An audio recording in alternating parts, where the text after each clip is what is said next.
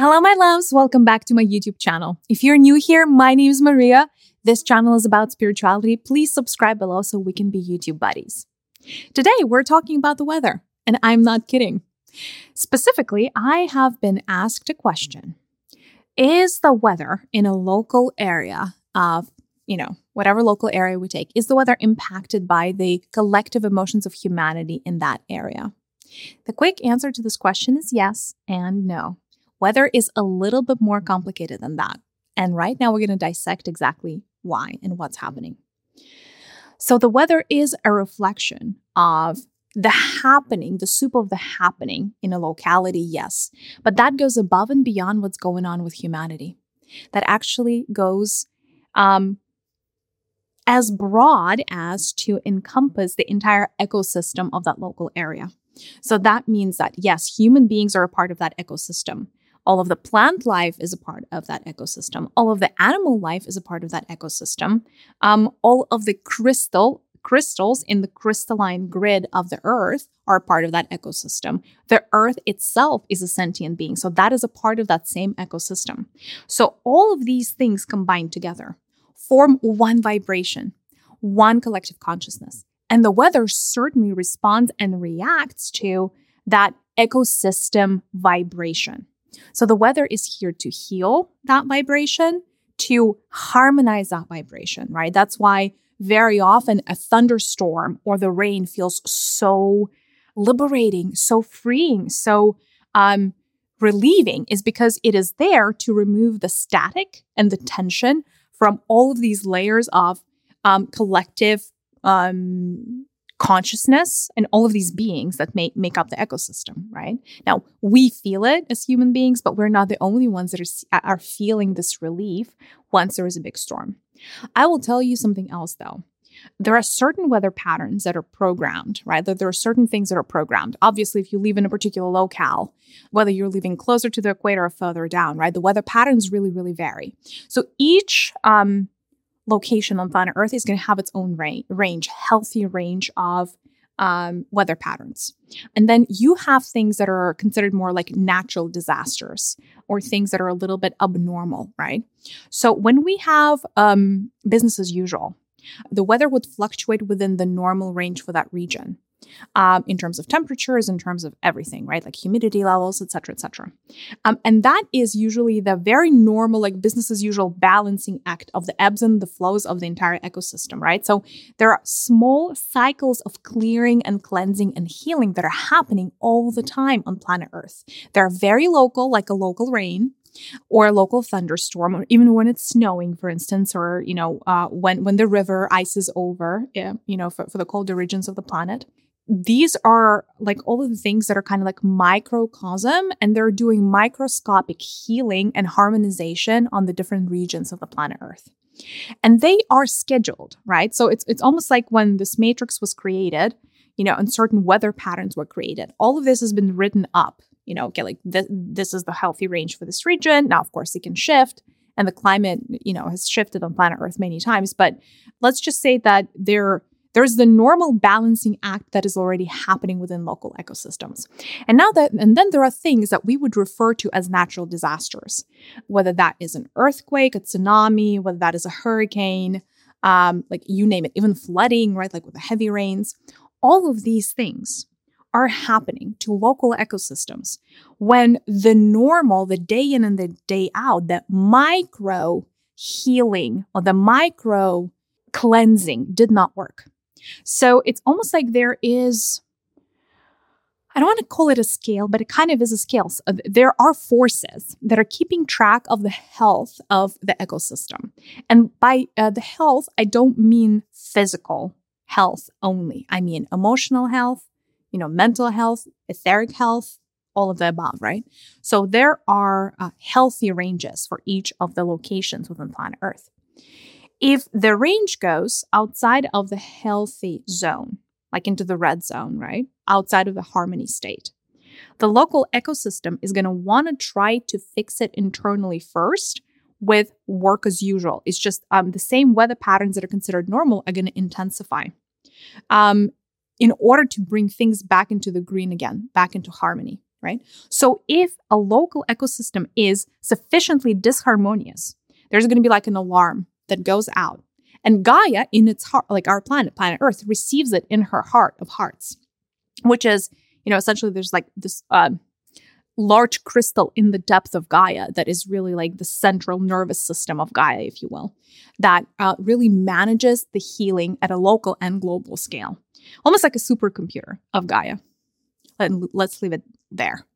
If the local forces are not able to fix the problem, bringing it from the red down to the green, what happens is Gaia has to take some drastic measures. And this is what has been happening lately, frankly, a lot with all the flooding, all the fires um, out of nowhere. I'm not talking about Maui, but all, some of the other fires, because um, Maui was something else entirely. Um, but anyway, all, all of the you know hurricanes, um, a lot of the earthquakes this year, um, all of that is to say that there are a lot of local ecosystems that have been raising red flags saying, hey, we're not harmonious and we cannot deal on our own. So send us something big, send us something dramatic so we can shift, so we can change, so this healing can take place. And it's almost like an inflammation, right? Because, like, when you you know like when you when you guys have flu, uh, uh, like when you when you catch pneumonia, right? Like your temperature goes up because it's an inflammation, and and like literally everything in the local ecosystem of your body needs to stop and pay attention to the fact you have pneumonia or flu, right? That's why it's it's like uh, everything is inflamed, the fire is raging, but it's a cleansing, clearing fire, right? Like it's going to get better. High temperature serves your body, doesn't hurt your body. Same thing goes for these natural disasters all of the force majeure factors, right, such as earthquakes, etc., volcanic eruptions, like you name it, uh, hurricanes, all of them are here to balance out the ecosystems if the ecosystems haven't been able to do the balancing act on their own. And it is a massive, massive, massive relief to the ecosystem at large now. I know from the human perspective, when there is an earthquake and people die, it goes to our hearts, right? We, you know, as empaths, um, or you know, just just frankly, human beings, like our hearts go out to the victims, and as they should, by the way. But at the same time, if you looked at the ecosystem overall, a lot of the time after a natural disaster, the ecosystem holistically is better off than before. I think we should be asking ourselves, right? If we're not the only piece of the puzzle, right? If, if it's like a layered cake, right? Of the of the happening within ecosystems. And so many ecosystems have been going out of whack lately. What's going on, right? Who is sending the warning signals if that is not humanity? Is it the plant kingdom? Is it the crystals? Is it you know earth the you know our sentient mother like which one is it is it the animal kingdom and god knows there's so much the animal kingdom can can be mad about can be mad about as far as humanity is concerned so there you have it. There's another thing that I wanted to say about weather and in, in terms of like kind of nature reacting to you, right? Because weather is kind of nature reacting to you. If we're talking about wild nature and if we're talking about um, things that are like the, the elements, like the bigger elements, right? Like the wind, I don't know, the, the, the rivers, like uh, natural, large natural features as well. While, of course, obviously you are energy and you impact everything else to some degree. But you really start impacting the outside world and you become quote unquote visible to nature. And nature starts accepting you as a part of itself when you start vibrating at the level of the heart or above. Most of humanity today actually vibrates below the heart level, right? So essentially, you uh, nature doesn't think of any human that vibrates under the level of the heart as part of itself. In fact, because vibrationally, right? Uh, people who live um, in, in, in, in the lower chakras, they're kind of a lot of their auric fields um, have a little bit of the. Okay, uh, let, let me take a step back because I, I don't want to. We, we want to be politically correct here.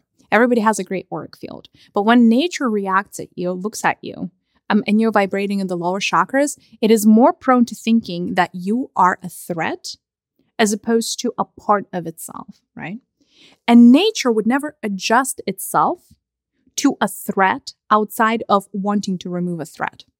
So when we're asking ourselves the question, does the weather or do the weather patterns um, mimic the emotional collective consciousness of humanity? The true answer is the weather patterns are a lot more prone to mimicking the emotional states of humans that vibrate at the higher chakras. Because then the universe truly accepts you as a part of itself. And and you become like this child of God that is like totally in sync with everything. And you stop becoming a threat or being a threat. And you stop being a friend. Um, and that is when nature reacts to you because yes it is a projection of you like, yes, that is when your moods are going to impact. Like, and we're not even talking collective moods. Like, your personal mood may impact the sun. Your personal mood, mood may impact the moon. Your personal mood may impact the river. Your personal mood may impact the hurricane, let alone like the collective consciousness of humanity. All this is to say that as our vibrations rise, and as humanity is moving towards, you know, that next frontier is vibrating at the higher, higher center. Once we all, uh, heart center, once we all start vibrating at the heart center, the answer to your question is going to be a resounding yes. The moment humanity starts vibrating at the heart center, we join nature at its level because nature vibrates at the heart center. That is when everything around us is going to be in complete sync to us and not in the opposition, right? Now, of course, our own thinking is going to change then, right? We're going to start getting ecosystem thinking once we start vibrating in the heart center. Meaning, we're going to care about the plants, we're going to care about the animals, we're going to care about the soil, we're going to care about the crystals, we're going to care about everything, all the elements around us, the elementals, all of the above. Right? But thank you. I love this question. If you have any other questions that are related to this, please drop them in the comments and, you know, I'll see if I need to make more videos. But I'm sending you a big virtual hug. I hope this was helpful. Bye, loves.